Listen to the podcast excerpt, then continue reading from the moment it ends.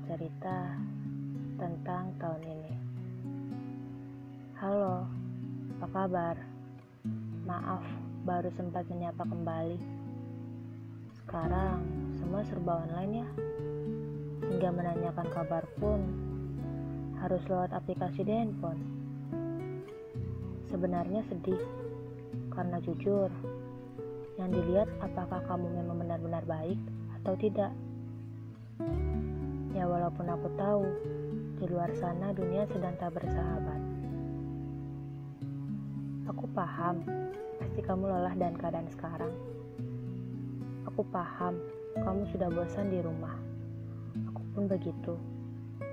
Banyak hal yang harus ditunda tahun ini. Banyak hal yang gagal tahun ini. Banyak hal yang harus kehilangan tahun ini. Dan banyak waktu yang hanya digunakan di rumah tahun ini.